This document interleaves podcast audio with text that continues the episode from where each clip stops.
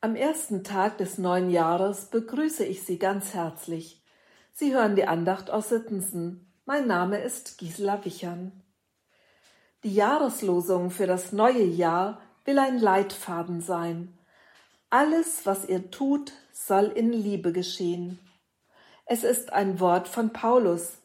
Er schreibt es an die Gemeinde in Korinth und da läuft so manches schief im Umgang miteinander. Innerhalb der Gemeinde haben sich Gruppen gebildet, die in Konkurrenz stehen. Und es gibt ethische Probleme.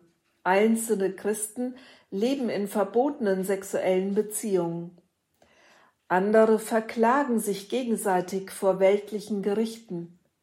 Einige Gemeindeglieder sind sich unsicher im Umgang mit Essen von Fleisch, das ursprünglich als Götzenopfer dient. Sogar im Gottesdienst gibt es Probleme, vor allem beim Abendmahl. Das wird ungerecht verteilt. Und dann gibt es Mitarbeiter, die sich für besonders wichtig halten. Keine gute Voraussetzung für Zusammenarbeit. Das alles behandelt Paulus in diesem Brief. Und am Briefende gibt er den Rat, alles, was ihr tut, soll in Liebe geschehen.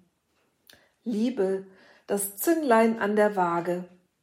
Das soll also auch für uns ausschlaggebend sein. Grundsätzlich und auch im Zweifelsfall steht die Frage, welchen Weg würde die Liebe gehen? Liebe ist nicht immer logisch. Sie ist auch nicht immer gerecht. Sie kann uns einiges abverlangen. Paulus beschreibt sie so.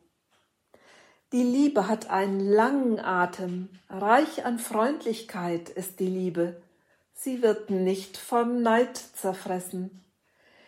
Die Liebe ist nicht großtuerisch und plustert sich nicht auf. Sie wird nicht bitter und rechnet auch das Böse nicht an. Sie hat keine Freude an der Ungerechtigkeit, sondern freut sich mit über die Wahrheit. Alles erträgt sie, in allen Umständen vertraut sie, alles hofft sie und alles hält sie aus. Paulus Worte verlangen so einiges ab, oder? Wie kann ich damit umgehen? Die Gemeinde in Korinth konnte auch nicht so einfach den Schalter umlegen. Ab morgen lieben wir uns alle. So geht das nicht. Gemeinde wird aber zum Übungsfeld welchen Weg würde die Liebe gehen? Diese Frage wird dabei immer im Raum stehen. Den Weg der Vergebung, den Weg der Großzügigkeit, den Weg der Demut. Und wie weit geht Liebe?